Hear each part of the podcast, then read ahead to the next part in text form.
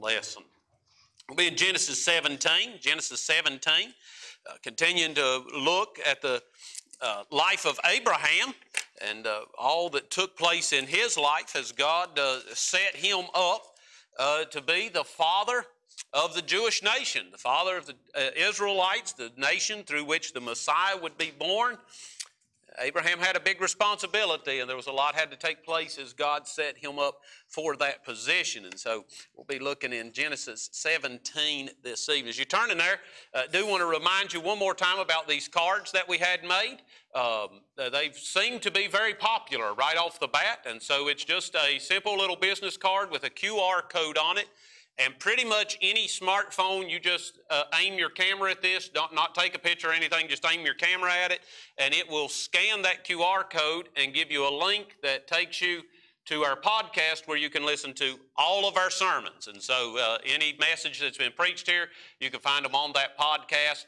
And uh, normally, uh, like this past Sunday's messages would have been posted today had the internet not been down. And so, normally, the messages uh, are posted on Wednesday and all the previous messages. And so you can just scan this, and then on the back is instructions on how folks can find our uh, services on YouTube or on Facebook. It's a great outreach tool, uh, and uh, it creates curiosity. You know, you hand this to somebody and they just can't help but scan that thing and see where it takes them. And so uh, it's a great tool. If you want to tell folks about the church, you can hand them one of these and say, hey, scan this, listen to our pastor preach. And we got these available. And uh, the since Sunday, there's been quite a positive response to them, so I just want to remind you that we have them. Uh, grab you some, pass those out, and uh, maybe the Lord will use that to bring somebody into the church. And so, uh, thank the Lord for giving us technology and allowing us to use it to get the word out. And so, uh, I believe that everything that is invented is invented because God gave someone the knowledge and understanding to invent it. But the problem is, man takes these inventions and uses them for their own benefit. But it doesn't necessarily mean that it's evil. It means that we need to utilize it for the glory of God. And so this is a way that we can utilize that for the glory of God. So anyway, back to Genesis chapter number 17. I've titled the message tonight, Breaking the Silence. Breaking the Silence. If you'll remember in Genesis 16, which we looked at last week, uh, we saw that from the end of Genesis 16, verse number 16, until the beginning of Genesis 17, verse number 1, there are 13 years of silence. There is no mention of Abraham. There's no mention of anything that takes place in his life. There's no mention of anything that God spoke to Abraham about. It's just 13 years of silence. Of course, Genesis chapter number 16, the content of that chapter is the union between Hagar and Abram that resulted in the birth of Ishmael. And uh, we saw how that Abram's impatience with God, uh, God had said, I'm going to give you a seed. Abram got impatient. Uh, uh, Abram and Sarah decided that they were going to try to uh, find a way to help God accomplish what God had said He was going to do. And so, uh, they, uh, of course, Abram took Hagar and uh, resulted in Ishmael being born. And of course, Ishmael was a son who became the father of the Arab nations, as we know them even still today. And from the time of Ishmael's conception, until today, this error that Abram made has been a constant conflict for the nation of Israel. One mistake, from the moment of conception, you remember we looked last week how that once Hagar realized she had conceived, she began to act with disdain towards Sarah, caused conflict in the family. We'll see in a couple chapters further how that uh, when Isaac is born, there's conflict because of Ishmael. And we can watch the news pretty much anytime we want and find out that there's still conflict between Ishmael and Isaac. This error that Abraham made caused a problem uh, that lasted for uh, all of time. Uh, we need to remember that when God promises that He has things under control, He has things under control.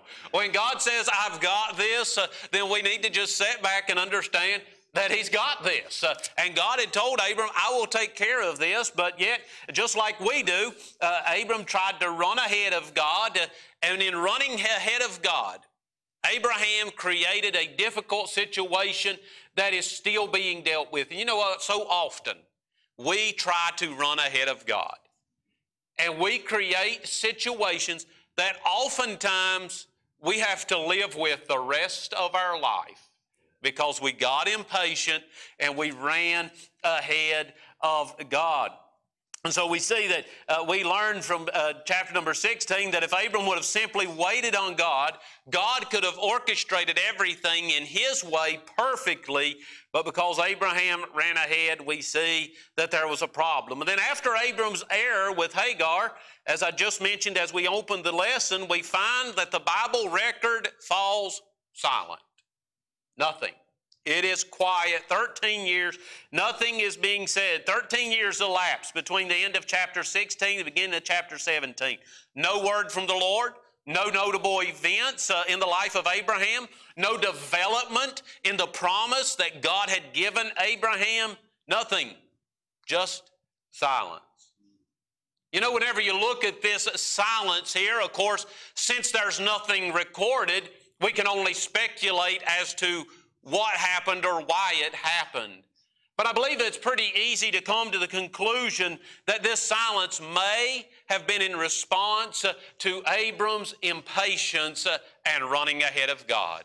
It may have been that because Abram was hasty in the matter with Hagar, that God simply stepped back and allowed Abram some time to develop uh, and mature in his walk with God. He gave Abram some time to recognize, Abram, I'm going to take care of this, but Abram, you're going to have to grow.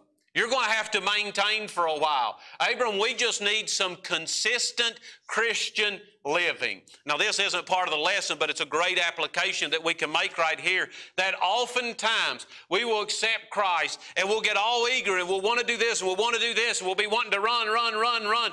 When what God wants us to do is just live consistently. I need you to just be a consistent Christian. Some people uh, are all on fire. One day I think of a good friend of mine uh, who uh, he'll be all on fire and just ready to charge hell with a squirt gun. And then six months later, he's not even going to church anymore. And then a year later, he'll be back in church and shouting the house done. And then three months later, he's not even going to church again. And some folks approach it that way. It's either, man, we're on fire, but God's not doing anything, so they quit. Oftentimes, what God wants out of His people is just consistency. Just be there, be faithful, do what you know is right, and just be faithful and wait on God to, take care of the rest. And I believe that very likely what happened here is Abram got hasty, and God said, All right, Abram, we're just going to maintain for a while. Abram, we're going to let you grow. We're going to let you mature. We're going to let you just get consistent in walking with me. And when we see that it appears when we come to chapter number 17 that Abraham had realized the seriousness of what he had done, and Abraham had done just that. Abram had settled in to just faithfully, consistently serving God. And the reason I say that is we'll see when we get into chapter number 17 is although we haven't heard from Abram for 13 years, uh, Abram's relationship uh, and his, uh, his um, worship and adoration of God hasn't changed one bit. Uh, Abram is still just as much in love with God as he was before, if not more so when we come into chapter number 17. Abram had learned to just consistently live and patiently wait on the Lord. And so we come to chapter number 17 and we see that God breaks the silence. God, having watched Abram during this time, feels that the time is right to, to move forward with the fulfillment of the promise. And he interrupts the silence uh, with a very special visit to Abram and Sarah. So we're going to read here in chapter number 17. I'm going to read verse 1 through 6. Then we're going to drop down and read verses 15 to 22. Uh, and then we'll look at the entire chapter as we go through the lesson. But look with me in chapter 17, verse number 1. And the Bible says, and Abram was 90 years old and nine. And this is how we know that 13 years elapsed. In verse number 16, the Bible says that he was uh, fourscore and six years old, which would be 86. And then we come to verse number one, and Abram was 90 years old and nine. A little simple subtraction tells us 13 years elapsed right there. And the Lord appeared to Abram and said unto him, I am the Almighty God. walk before me and be thou perfect. And I will make my covenant between me and thee and will multiply thee exceedingly. And Abram fell on his face. And God talked with him, saying, As for me, behold, my covenant was with thee, and thou shalt be a father of many nations. Neither shall thy name any more be called Abram, but thy name shall be Abraham. For a father of many nations have I made thee. And I will make thee exceeding fruitful, and I will make nations of thee, and kings shall come out of thee. Then, if we go over to verse number 15, it says, And God said unto Abraham, As for Sarai thy wife, thou shalt not call her name Sarai, but Sarah shall her name be. And I will bless her and give thee a son also of her. Yea, I will bless her, and she shall be a mother of nations. Kings of people shall be of her. Then Abraham fell upon his face and laughed and said in his heart, Shall a child be born unto him that is a hundred years old? And shall Sarah that is ninety years old bear? And Abram said unto God, Oh, that Ishmael might live before thee. And God said, Sarah, thy wife, shall bear thee a son indeed, and thou shalt call his name Isaac, and I will establish my covenant with him for an everlasting covenant, and with his seed after him. And as for Ishmael, I have heard thee. Behold, I have blessed him, and will make him fruitful, and will multiply him exceedingly. Twelve princes shall he beget, and I will make him a great nation. But my covenant will I establish with Isaac, which Sarah shall bear unto thee at the set time in the next year. And he left off talking with him, and God went up from Abraham. Let's go to Lord in prayer, then we'll get into the lesson. Father, thank you for this day. Thank you for your word. Thank you, Lord, for the for the record that you have given us, Lord, of calling Abraham. And then, Father, I thank you for the practical applications that can be found in the record. And Lord, as we learn of Abraham, we can also learn of ourselves. And Lord, as we see how you re, you uh, worked in Abram's life, we can see how you work in our life. And Father, as we look through this lesson this evening, Father, I pray that we will gain knowledge uh, concerning the history, uh, Lord, of the children of Israel, and Father, the, the line that the Messiah came through. But Father, I pray that we also be challenged in our hearts that, Lord, we might live the way you would have us to. Father, I pray. Thank you, dear Lord, for this opportunity and this privilege to be in your house. Lord, I do pray, oh Lord, all the requests. And Lord, as we prayed, we spoke of those that had lost loved ones. We lost of those that had died in tragedies. We, we spoke of those, Lord, that are suffering from uh, sickness and illness and disease. And uh, Lord, we spoke of those that Lord, are in need of help from you. And Father, I think of all those that are hurting.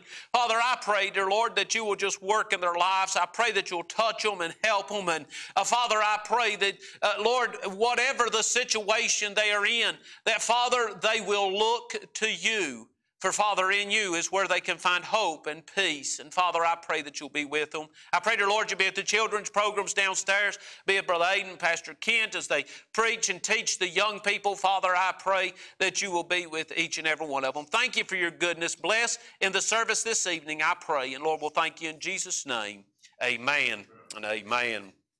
13 years have passed, and God breaks the silence.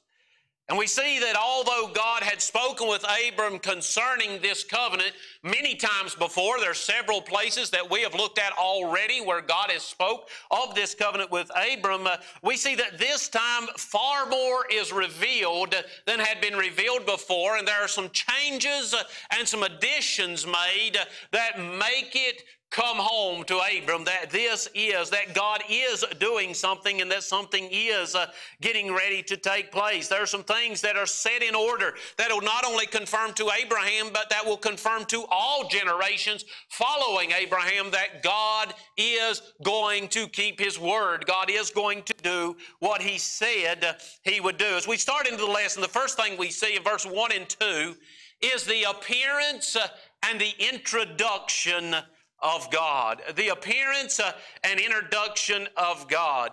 It says that when Abram was 90 years old and nine, the Lord appeared to Abram. Now, like I said, we don't know exactly what transpired uh, in those 13 years, but it does appear uh, that Abram was just consistently living by faith. He hadn't really had a visitation from God during this time. And here Abram is, consistently living, just going about his daily life, and the Lord appeared to Abram. Uh, the Lord appeared, and there he is. The Lord appeared to Abram, and he said unto him, I am the Almighty God. Walk before me, and be thou perfect. Now, the little tidbit for you here is the Bible tells us that no man hath seen God at any time. However, we do have many instances in the Old Testament where we see that the Lord appeared to someone, just as we see here. And you say, well, this seems uh, to be a contradiction. This seems to me uh, that the Bible has contradicted itself because it says no man has seen God, and here we are seeing God. But if you remember a couple uh, weeks ago when we were talking about Melchizedek, and in talking about Melchizedek, we introduced how that some folks uh, think that Melchizedek was possibly what we call a Christophany, and that is an Old Testament appearance uh, of the bodily Lord Jesus Christ.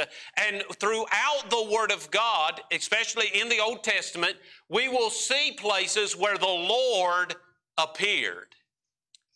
And it is most likely that in all of those instances, it was a bodily appearance of the Lord Jesus Christ appearing in the Old Testament. And the, what this does is no one has seen God the Father, but God the Son was seen during his earthly ministry, and he was seen on earth prior to coming to earth as a son. And so we see here that uh, a very interesting thing in this passage when we consider this, because the, Abram was 90 years old and nine, and the Lord appeared to Abram. So here we have what would be the Lord Jesus in his bodily form appearing in the Old Testament, and look what he says to Abram I am the Almighty God. Now, there are some cults that teach that Jesus is not God.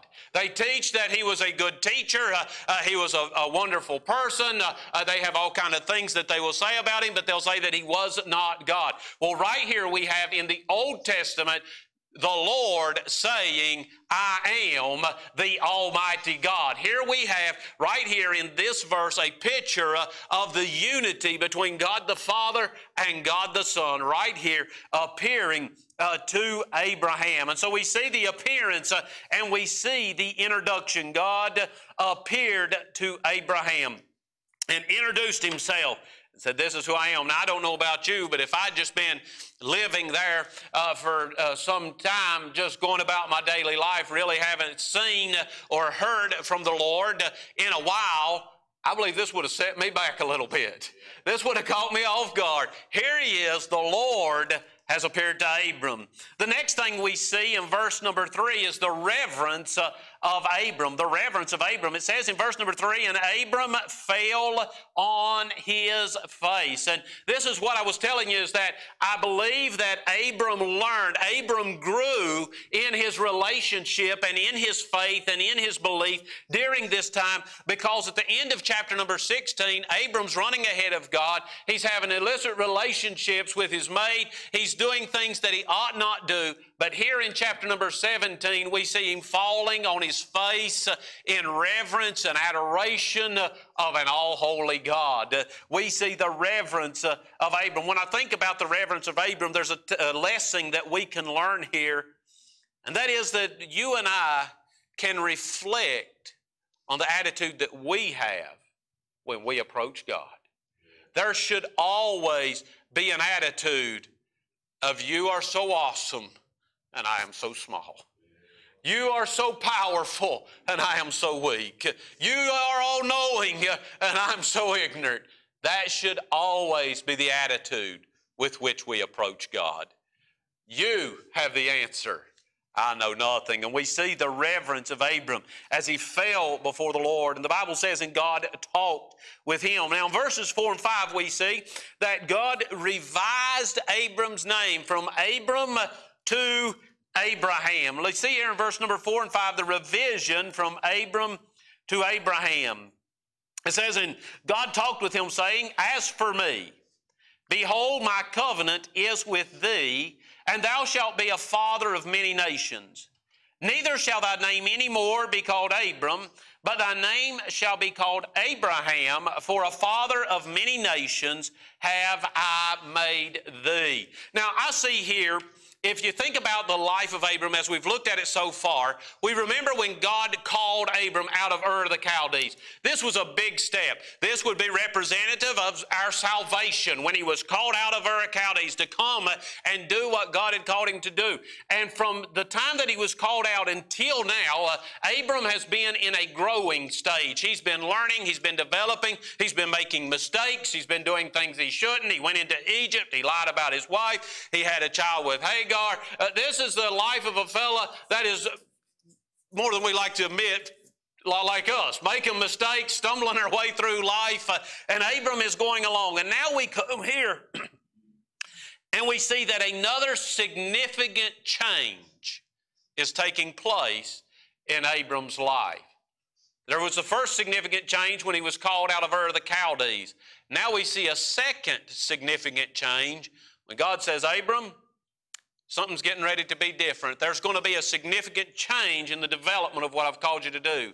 No longer are you going to be Abram, but now you're going to be Abraham. We're going to change your name. Now, if you look at the meaning of those names, Abram, uh, by most all uh, references that I've studied, means exalted father, but Abraham means father of a multitude. God said, We're going to change your name to represent what I have called you to do and who I have called you to be. Now, Abraham's calling is not identical to our salvation and our calling, but it is representative, and we can see a comparison here. As I said, whenever he was called out of Ur of Chaldees, this will be representative of our salvation, being called out of the world to follow God. But then we see that after a period of growth, God revisits and he says, We're changing your name. No longer are you going to be Abram, but now you're going to be Abraham. No longer are you going to be an exalted father, but now you're going to be the father of a multitude. I remember myself, I accepted the Lord when I was nine years old. Raised in a pastor's home, of course, around preaching all my life. Accepted the Lord when I was nine years old. And I was just a Christian, learning and growing and making mistakes. But when I was 14 years old, I received another calling that was every bit as strong as my call to salvation, if not stronger, Brother Rick, if not stronger. I was sitting at a youth conference. The preacher was preaching on we, God needs men who are willing to stand in the gap, and I'm just listening to the preacher, enjoying it. And boy, I'm telling you what, something come over me, and God said, You will be one of those men. And I remember sitting in my pew, I remember I began to sweat. I began to shake. I was like, what? Me?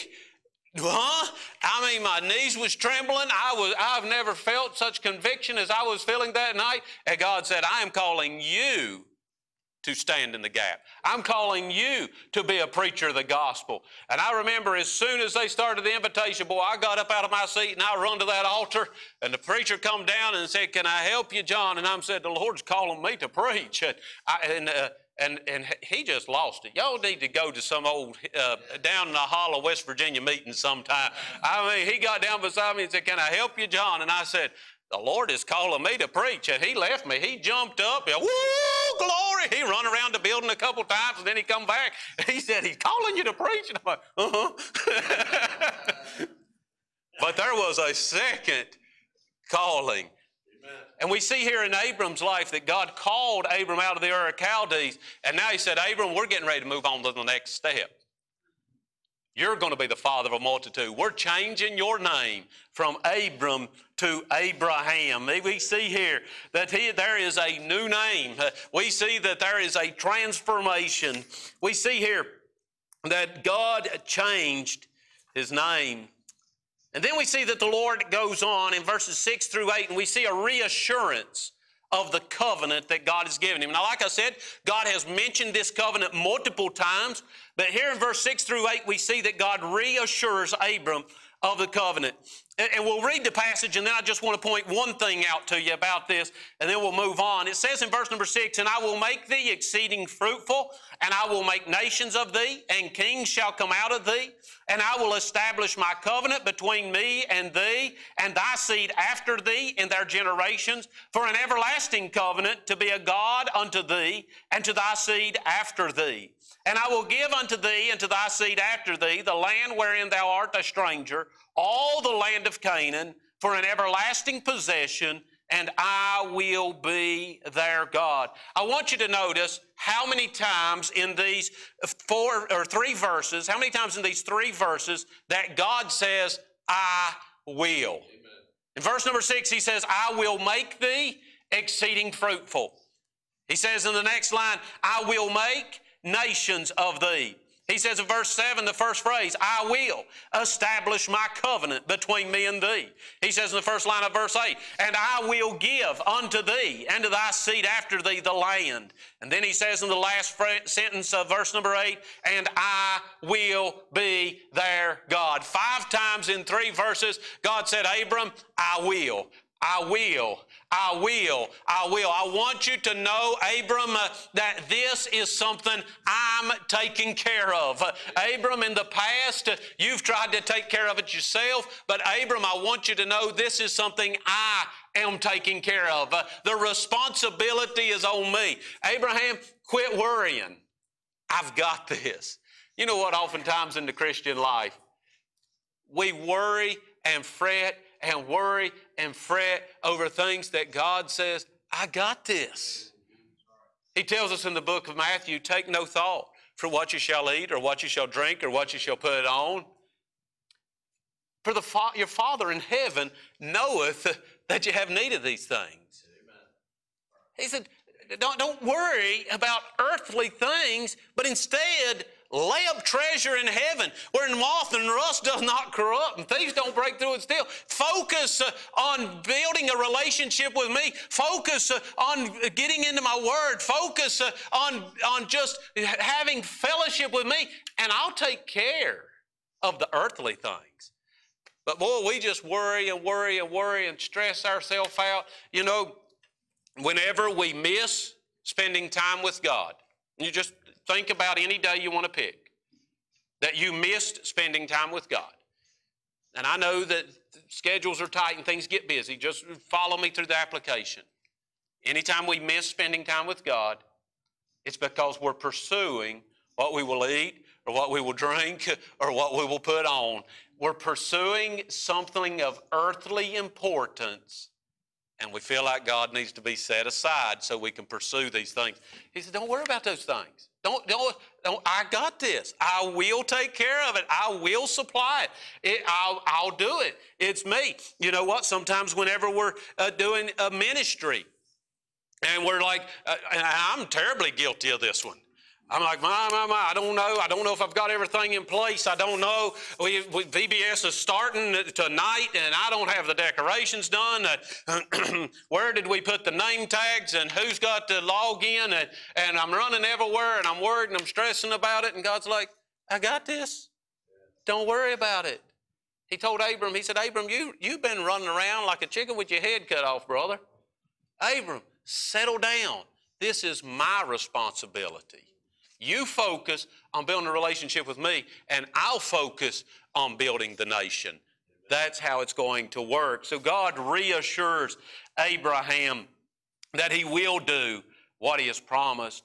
And then we see in verse 9 down through verse number 14 the physical reminder of the covenant. And this passage is where uh, the the covenant or the ceremonial act of circumcision is introduced to the Jewish people. It says in verse number 9, And God said unto Abraham, Thou shalt keep my covenant, therefore, thou and thy seed after thee in their generations.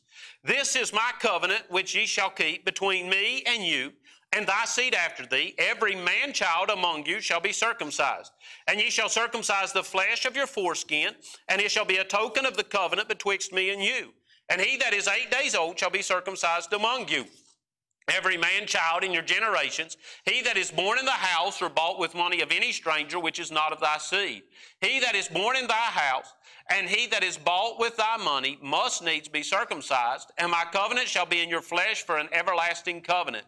And the uncircumcised man child, whose flesh of his foreskin is not circumcised, that soul shall be cut off from his people. He hath broken my covenant. Now, of course, we could dig in and do quite a, an extensive study on circumcision and what it means and how it applies, but since we're mainly focused on Abraham, we'll just look at it briefly. But this is where God instituted the covenant of the Jewish people practicing circumcision. There was a couple reasons for this.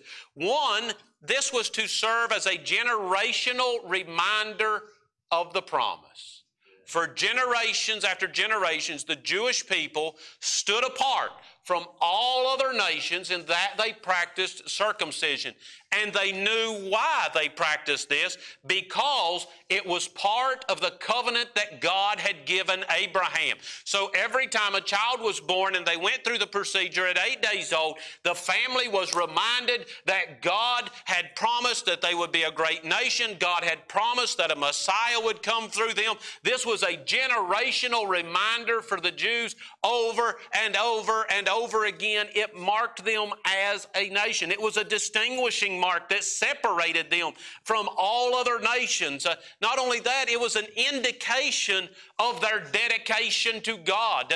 This was a way in which they let other nations recognize we follow God. This was a way that, that nations would be like, why do you do that? Because we follow God. Why do you do this to your children? Because we follow God. Why do you practice this in your homes and in your families? Because we follow God. It was a direct link. This is what God has told us to do. Nobody else is doing it. We get that, but God told us to do, therefore we do it. And it was a direct indicator. It was a testimony to the other nations that this sets us apart.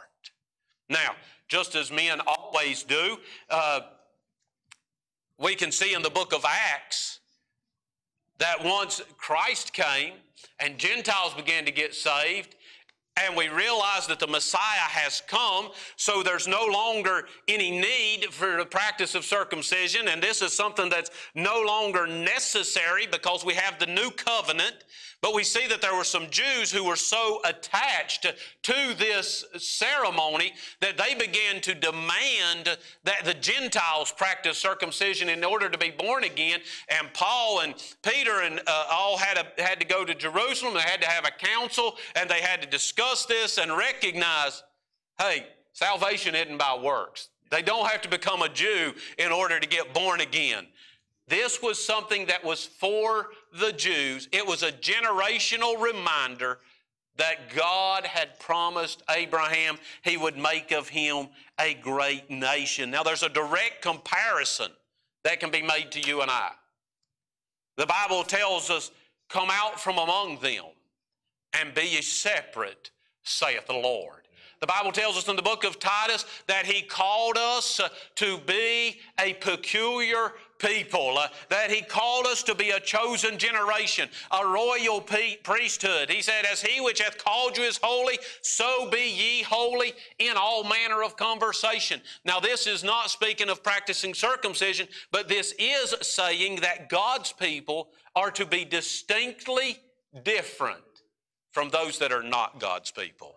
There are to be some distinct differences in God's people that set them apart from the ways of the world.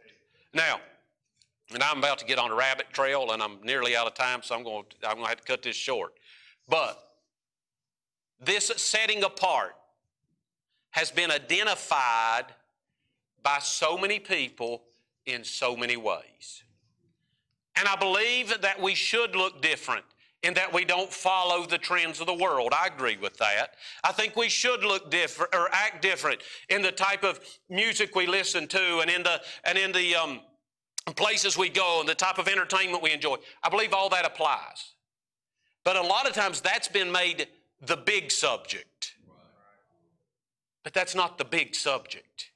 The way we're supposed to be different is that we have a relationship with God that is obvious and it is easily identified. And when people get around us and they interact with us, they are exposed to a person whose personality is flooded with the fruits of the Spirit of love, joy, peace, long suffering, gentleness, goodness, meekness, temperance. That's what they see in us, and that's what lets them recognize these people are completely 100% different. You say, why you run that rabbit trail, Pastor John? Because I've met so many people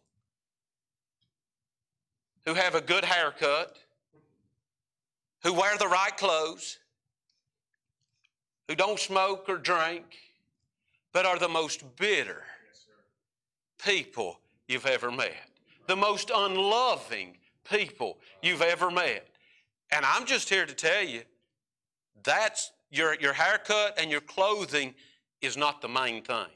I believe it's important to God, and I believe that we ought not look like the world, but the important thing is that your spirit radiates the fruit of the Spirit. And this is what sets you apart. Like I said, it's rabbit trail. Y'all can just file that away extra for tonight. So, Anyway, we're to be different. But then we see, trying to move on here, got a couple more things to cover. We see in verse 15 to 16 the revelation of Sarah's involvement. The revelation of Sarah's involvement.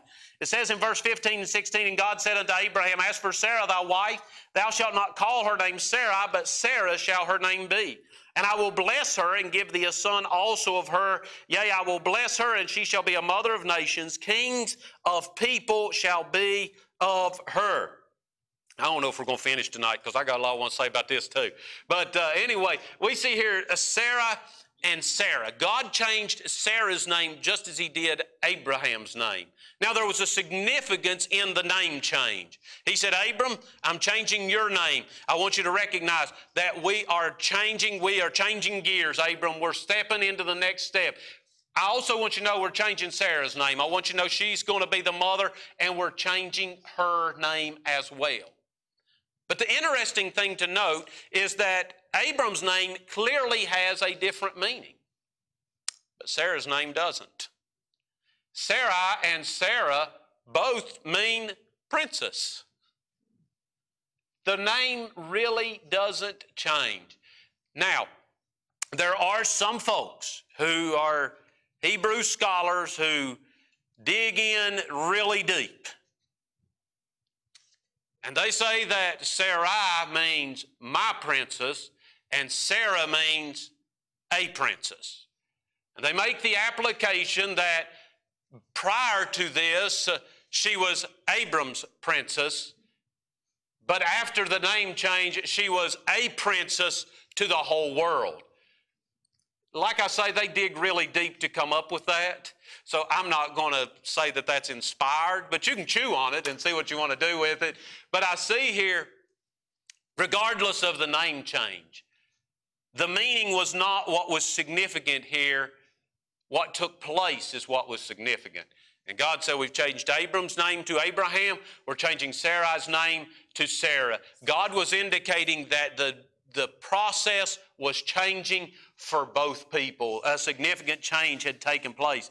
Now, it's interesting to notice that whenever God told Abram that Sarah was going to be involved, this was Abram's desire all along. And we'll see this just in a minute. This was Abram's desire all along. But Abram thought it was impossible. I mean, I don't know when they married, but it's very likely that they married probably 20s, 30s, very likely, maybe earlier. It's hard to tell. But now at uh, 190, um, they've been married for a while. And you can tell from the context that there's, they had a good marriage. There, there was no problems in their marriage. They had a good marriage. They've been married for, or been married for probably 60, 70 years at this point, and they've never had any children the likelihood of Sarah having children just doesn't seem possible. And so when God promised Abram a child, Abram wanted it to be with Sarah. He just didn't think it was possible. Didn't see there was any way that the child would be born of Sarah.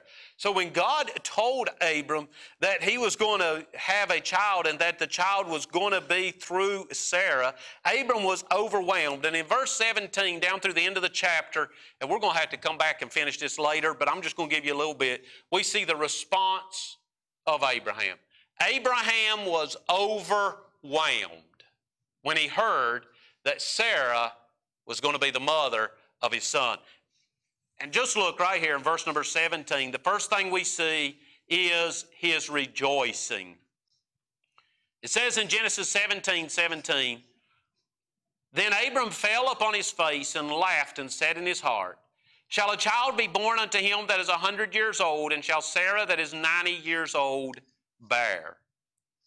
Now, for a long time, I interpreted this verse, and many others have interpreted this verse, as Abraham doubting God. But as I've studied this passage, Abram's not doubting God.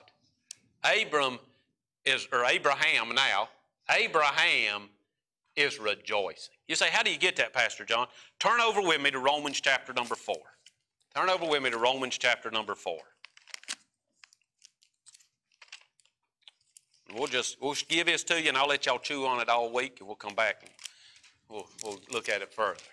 Romans chapter number 4 verse 19 to 22 is talking about this exact instance, this exact time and place in Abram's life.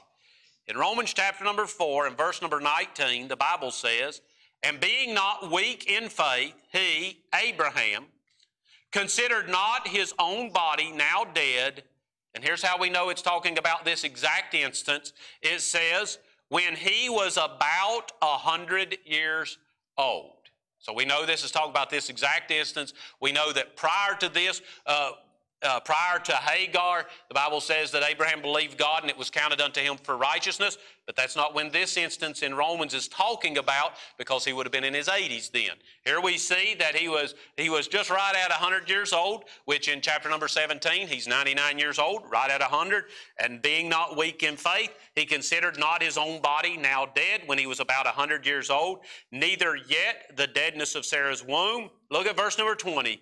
He staggered not at the promise of God through unbelief but was strong in faith, giving glory to God, and being fully persuaded that what he had promised, he was able also to perform, and therefore it was imputed to him for righteousness. This laughter was not a laughter of doubt. Now, later we'll see that Sarah laughed and doubted. But Abraham's laugh isn't a laugh of doubt, it's a laughter of rejoicing. And I know that it's true because Romans tells me that he did not stagger, he didn't stumble, he didn't waver, he did not doubt God one bit. So what's going on right here? I'm telling you, when I when I got this together, I about had one of them shouting spells I was telling y'all about earlier myself. Abraham said, Read, read it with me. I got to go back. Where's Genesis at? Let me go back to Genesis. Here I am trying to read about Abraham from the wrong chapter. Let me go back here and read this to you, and y'all just follow how this works out now. Read it with this in mind that this is rejoicing. We see here in chapter number 17. Then Abraham, Abraham fell upon his face and laughed and said in his heart, Shall a child be born unto him that is a hundred years old? And shall Sarah that is 90 years old bear? This guy is thrilled beyond measure. He had tried to run ahead of God. He had considered his servant. He had tried to run ahead of God. He had a child with Hagar. God said, This isn't how it's going to happen, Abram. And prior to this time, prior to verse number 16, God had not told Abram that Sarah was going to have the child. That had not been mentioned. Abram had just been promised a child. And in verse number 16, God said, It's coming through Sarah. Now, can you imagine a couple that loves one another, that's had a great relationship, that's been married for 60 some years, that has wanted children? And has accepted the fact that they're never going to have children.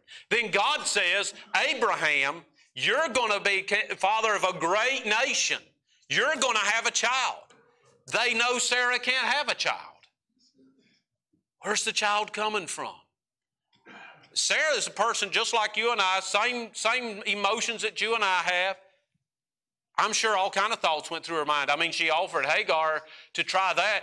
I, wonder if she thought, I guess I'm going to have to die, and Abraham will have to remarry. Somehow, God's providing Abraham a seed. Abraham had these thoughts. It's like, man, I'm so thrilled that God is going to make me the father of a great nation, but man, I wish it could be with Sarah. But it can't be with Sarah. We've been trying to have kids for 60 years.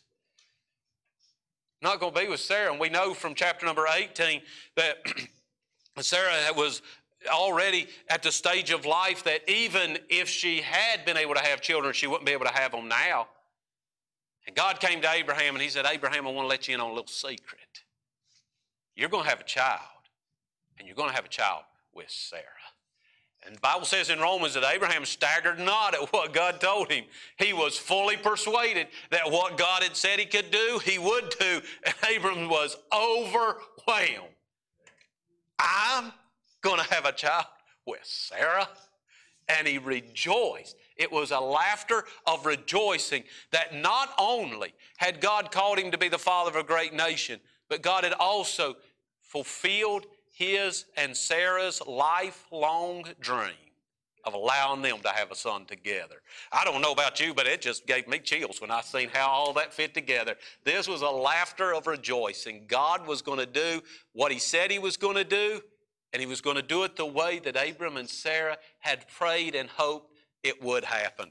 There's, there's more in this chapter. I was really trying to get the whole chapter, but there's just there's just too much in God's word. We just can't get it all. So anyway, we're going to have to go ahead and close uh, with a word of prayer. We'll come back and finish the rest of that up uh, next week. Did anyone else have a prayer request? Or?